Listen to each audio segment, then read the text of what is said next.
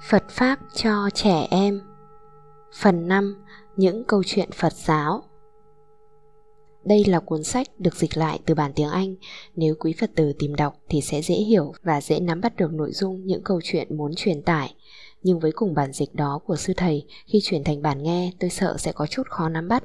Vì lý do này nên trong một số câu chuyện, tôi xin phép thêm bớt từ mà không làm sai lệch nội dung để giúp câu ngữ uyển chuyển hơn và câu chuyện dễ nắm bắt hơn.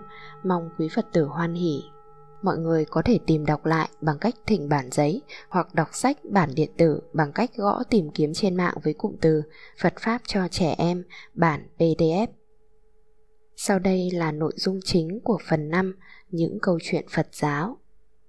Câu chuyện 1 Công viên Nai Hoang Câu chuyện dạy về giới không sát sinh vào thời xa xưa có một khu rừng đẹp đẽ, trong khu rừng có rất nhiều con nai sống ở đó, một hôm, một ông vua dẫn những người hầu cận của ông đến nơi đó để săn bắn. Trong quá trình đi săn, ông vua đã bắn trúng một nai mẹ. Sau khi bị trúng tên, nai mẹ ngay lập tức bỏ chạy trong đau đớn. Sau khi tùy tùng đi tìm kiếm, ông vua thấy nai mẹ trốn trong bụi cây với nai con. Mặc dù nai mẹ đang bị chảy máu rất nhiều và đau đớn đến chảy nước mắt, nhưng nai mẹ vẫn cho nai con bú sữa. Ngày sau đó thì nai mẹ chết. Đứng trước cảnh tượng đó, ông vua cảm thấy rất ân hận vì hành động của mình. Ông bế nai con lên và nói với nó, giờ đây ta sẽ chăm sóc cho con. Rồi ông bẻ cái cung của mình gãy làm hai và ông phát nguyện, ta sẽ không bao giờ đi săn bắn nữa. Để ghi nhớ ngày đó, ông đặt tên cho khu rừng là công viên nai hoàng. Giống như con người, các súc vật cũng có những cảm giác, chúng ta không nên giết chúng chỉ vì chơi đùa hay vì vui thú thể thao. Như thế là tàn nhẫn và ích kỷ. Câu chuyện thứ hai mặt trăng đang nhìn em. Câu chuyện dạy về giới không được trộm cắp. Ngày xưa có một gia đình rất nghèo.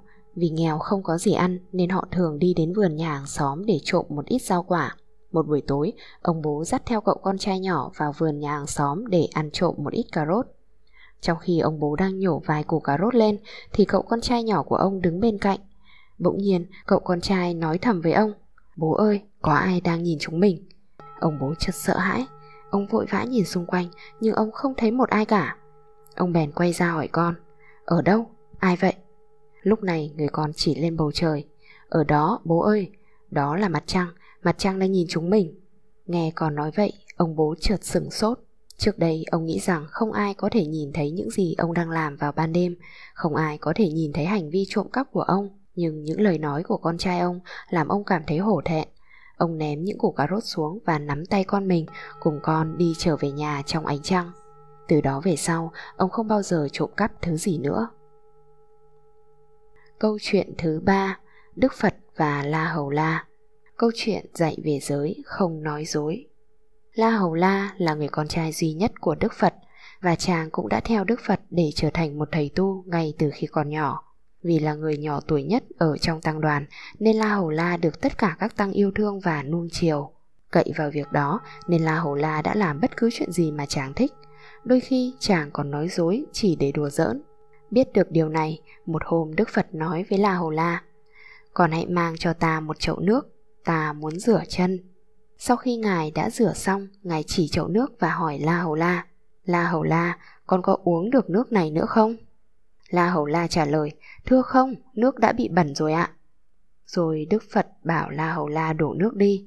Đức Phật nói với La Hầu La, khi nước đã bị bẩn, không ai muốn dùng nước đó, cũng tương tự như những người nói gian dối, không ai ưa thích chúng nữa.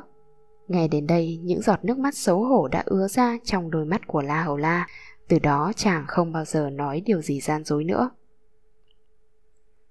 Câu chuyện thứ tư, nai con giả bộ chết câu chuyện dạy ta phải kính trọng các thầy. Có một chú nai khôn ngoan đã dạy tất cả những nai con cách nào để thoát khỏi những thợ săn. Trong số đó có một chú nai con là một học trò rất giỏi. Chú không bao giờ lười biếng trong lớp học. Chú luôn chăm chú nghe giảng và thực hành các bài giảng của thầy nai. Chú luôn cảm ơn thầy giáo sau mỗi bài học. Một hôm, khi cùng đi với các chú nai khác trong rừng thì chú nai con này bị mắc vào trong một cái bẫy. Những con nai khác bỏ chạy đi trong sợ hãi, chúng chạy về báo tin cho mẹ của chú nai con này biết. Nai mẹ sau khi nghe xong thì khóc lóc buồn rầu. Thấy vậy, thầy giáo Nai an ủi Nai mẹ.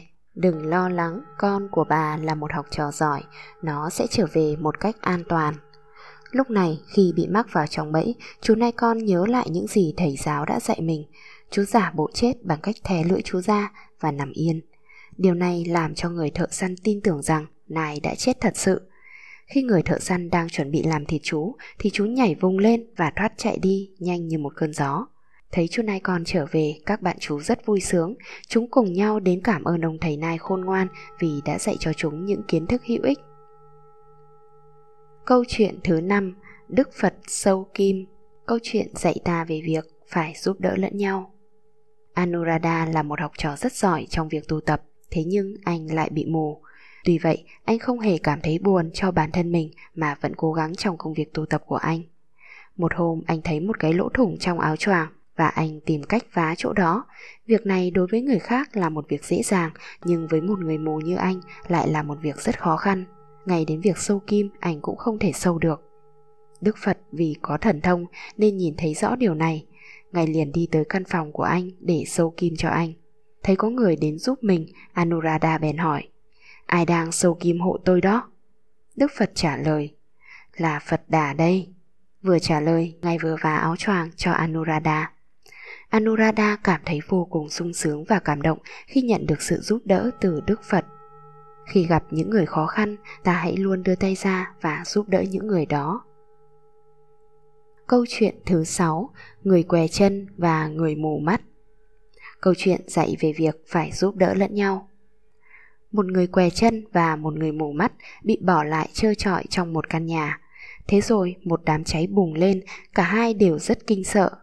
Người mù mắt thì không thể nhìn thấy lối đi ra, còn người què chân thì không thể đi tới được lối ra đó.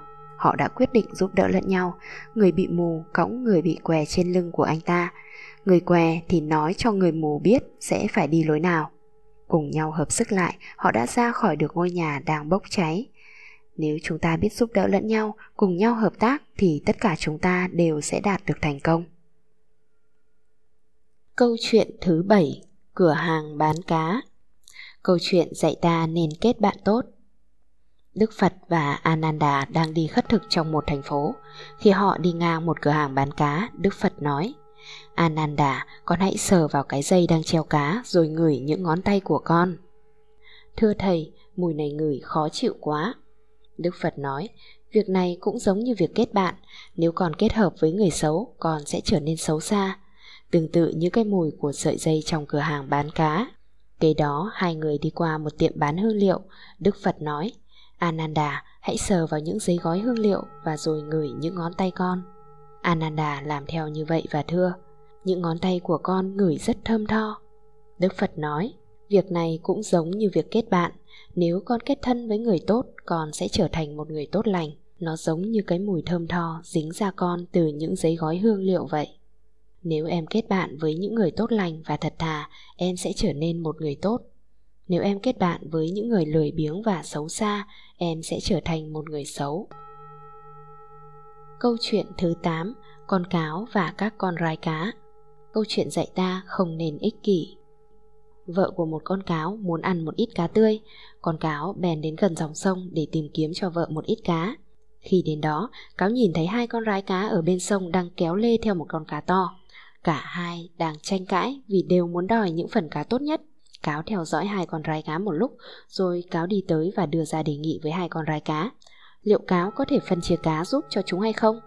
Hai con rái cá nghe vậy thì đều ưng ý cả. Sau đó, cáo phân chia con cá ra làm ba phần. Cáo đưa phần đầu cho một con rái cá này và phần đuôi cho con rái cá kia. Trong khi hai con rái cá đang suy nghĩ xem cáo sẽ chia phần bụng cá ngon nhất như thế nào, thì cáo đã ngoạm vào phần đó rồi chạy đi mất. Cả hai con rái cá chỉ còn cùng nhau tự trách cứ mình vì đã ích kỷ như vậy. Nếu không ích kỷ, tranh giành nhau phần ngon mà nhường nhịn nhau, thì cáo đâu có cơ hội nhảy vào và lấy mất đi cái phần ngon nhất ấy.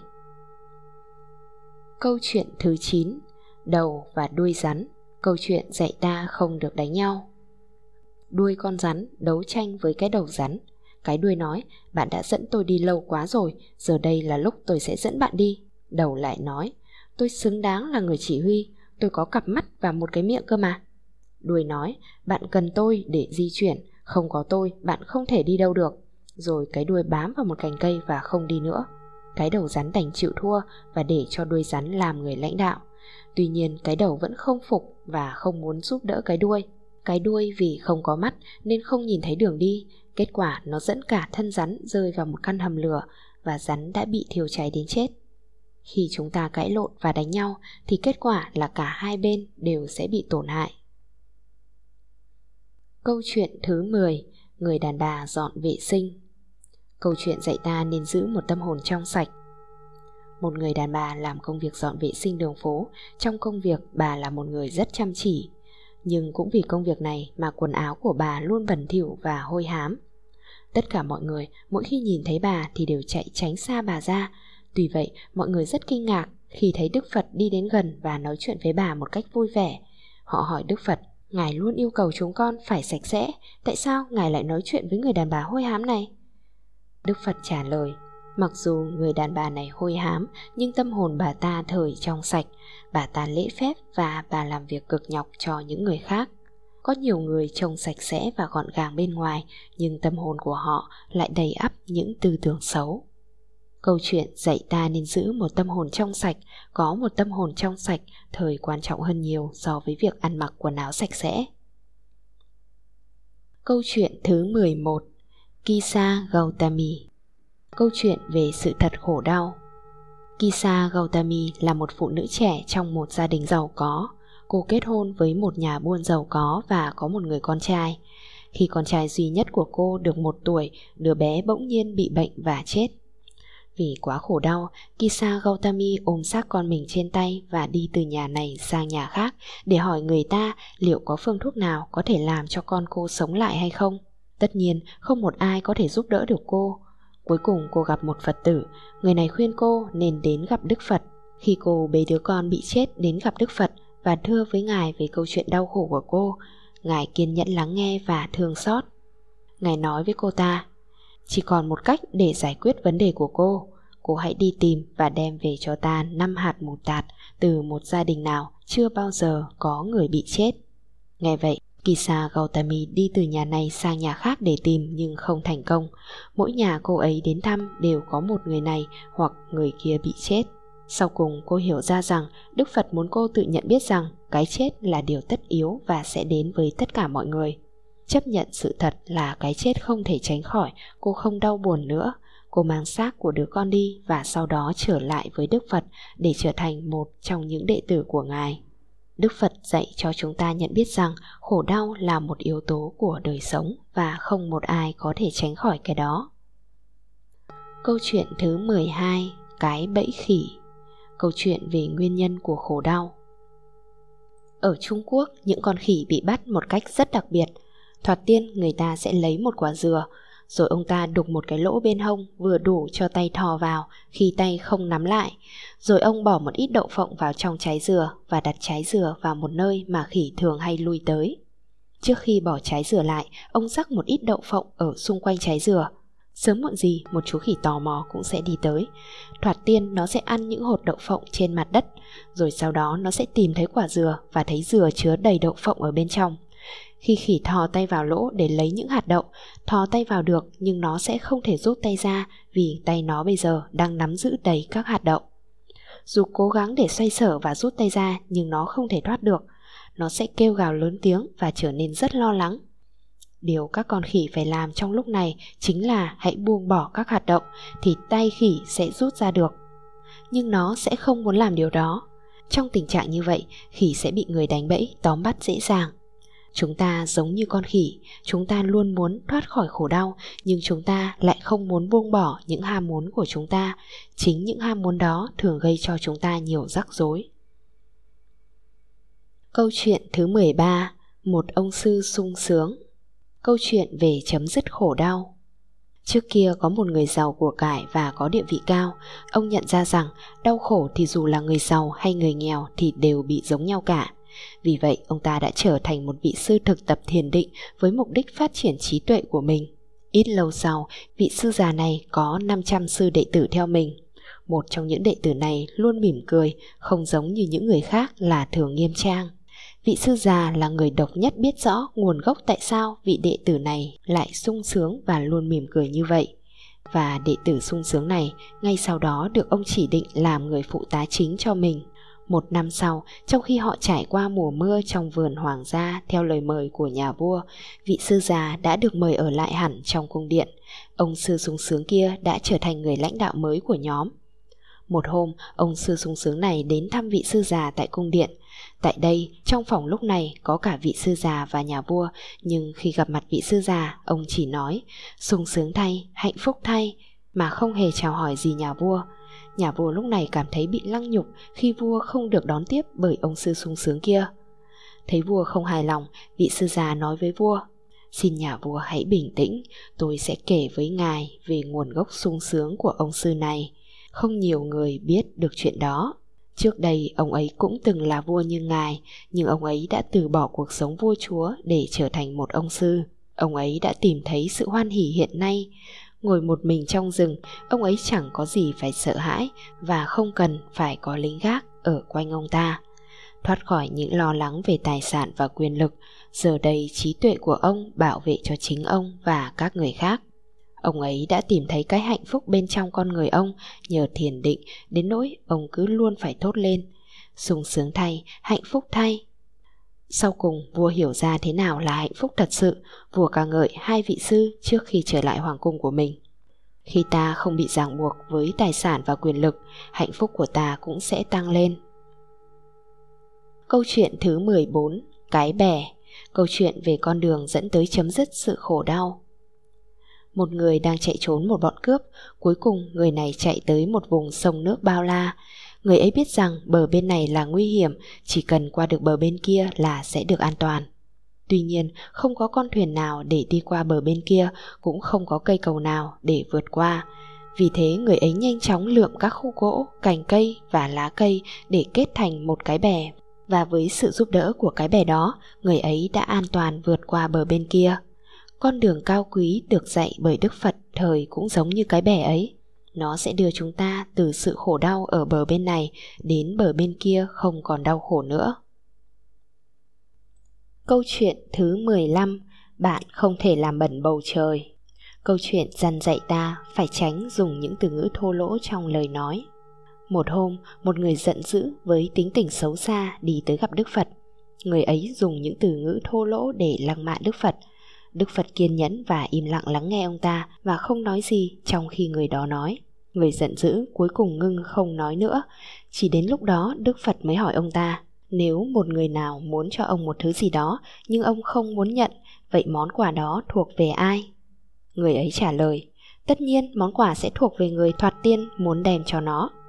Đức Phật lại nói, tương tự như thế với sự lăng mạ của ông, ta không muốn nhận nó, vì vậy nó vẫn thuộc về ông ông sẽ phải giữ món quà từ ngữ thô lỗ và tồi tệ của ông cho chính ông và tôi sợ rằng cuối cùng ông sẽ đau khổ vì nó. Vì một người xấu nhục mạ một người tốt chỉ có thể gây đau khổ cho chính mình. Nó giống như một người muốn làm bẩn bầu trời bằng cách ngửa mặt lên khạc nhổ vào bầu trời. Sự khạc nhổ của ông ta sẽ không bao giờ làm dơ bẩn bầu trời. Nó sẽ chỉ rơi lại vào chính mặt ông ta và làm mặt bị dơ bẩn thôi. Người đàn ông lắng nghe Đức Phật và cảm thấy xấu hổ về chính hành động của mình. Ông ta xin Ngài tha thứ cho ông và rồi trở thành một đệ tử của Ngài. Chỉ có lời nói tử tế và sự suy luận mới có thể tạo ra ảnh hưởng và hoán cải những người khác. Câu chuyện thứ 16 Con chim cút can đảm Câu chuyện về giới không sát sinh trong một khu rừng gần thành Varanasi từng có một vài con chim cút sinh sống. Dưới lùm cây có bóng mát nơi chim cút làm tổ cũng là bãi cỏ lý tưởng của một đàn voi. Một con voi thông thái và công bằng lãnh đạo đàn voi đó. Một hôm, một con chim cút đẻ một vài cái trứng. Ngay khi chim non vừa nở, chim cút đã lo sợ là các chim non có thể bị các con voi dẫm đạp đến chết. Con voi đầu đàn đảm bảo với chim cút rằng chim non sẽ không bị dẫm đạp bởi bầy voi của nó, vì nó sẽ đứng gần tổ chim khi các con voi khác đi ngang qua. Nhưng nó báo cho chim cút biết trước rằng một con voi gian manh đang trên đường sắp đi tới có thể gây ra thương tích cho chim cút. Ngay sau khi voi tốt bụng và đàn voi của nó đã đi qua thì con voi gian manh đến.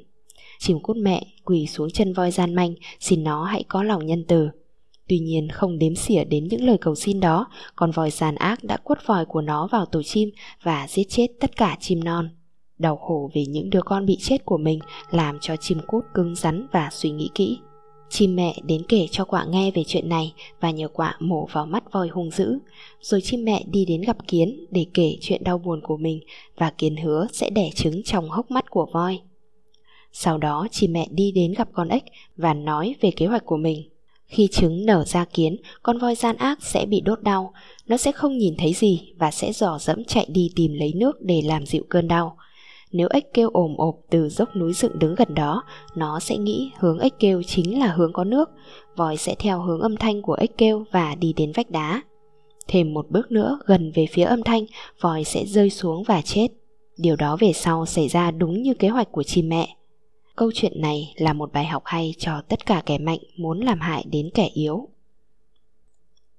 Câu chuyện thứ 17 Con voi Nalagiri Câu chuyện về lòng nhân từ Đề Bà Đạt Đa là một trong những đệ tử của Đức Phật và cũng là em họ của Ngài. Vì thế, ông ta mong muốn trở thành người lãnh đạo tương lai trong số các vị sư. Ông ta ngạc nhiên khi thấy Đức Phật đối xử với ông giống như những người khác. Điều này làm cho ông giận dữ và âm mưu hãm hại Đức Phật.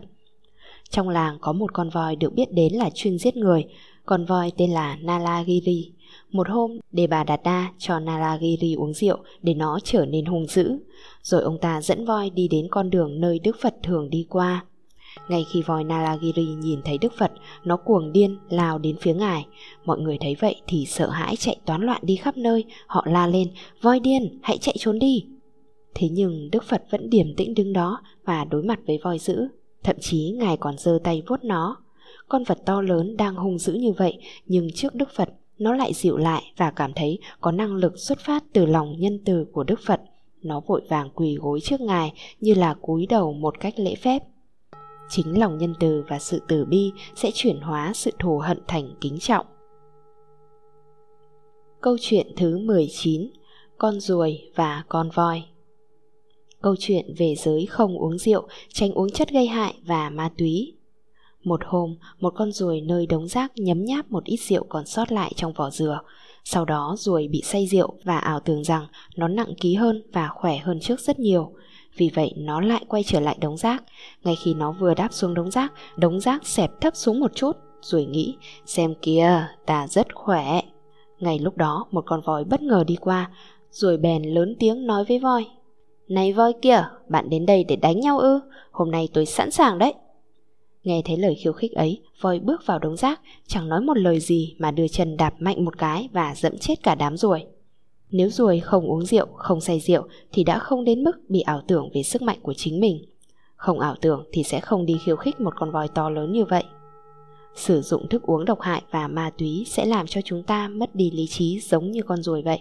Đó chính là lý do vì sao Đức Phật muốn chúng ta không được sử dụng chúng. Nam mô Bổn sư Thích Ca Mâu Ni Phật. Hết phần 5 những câu chuyện Phật giáo.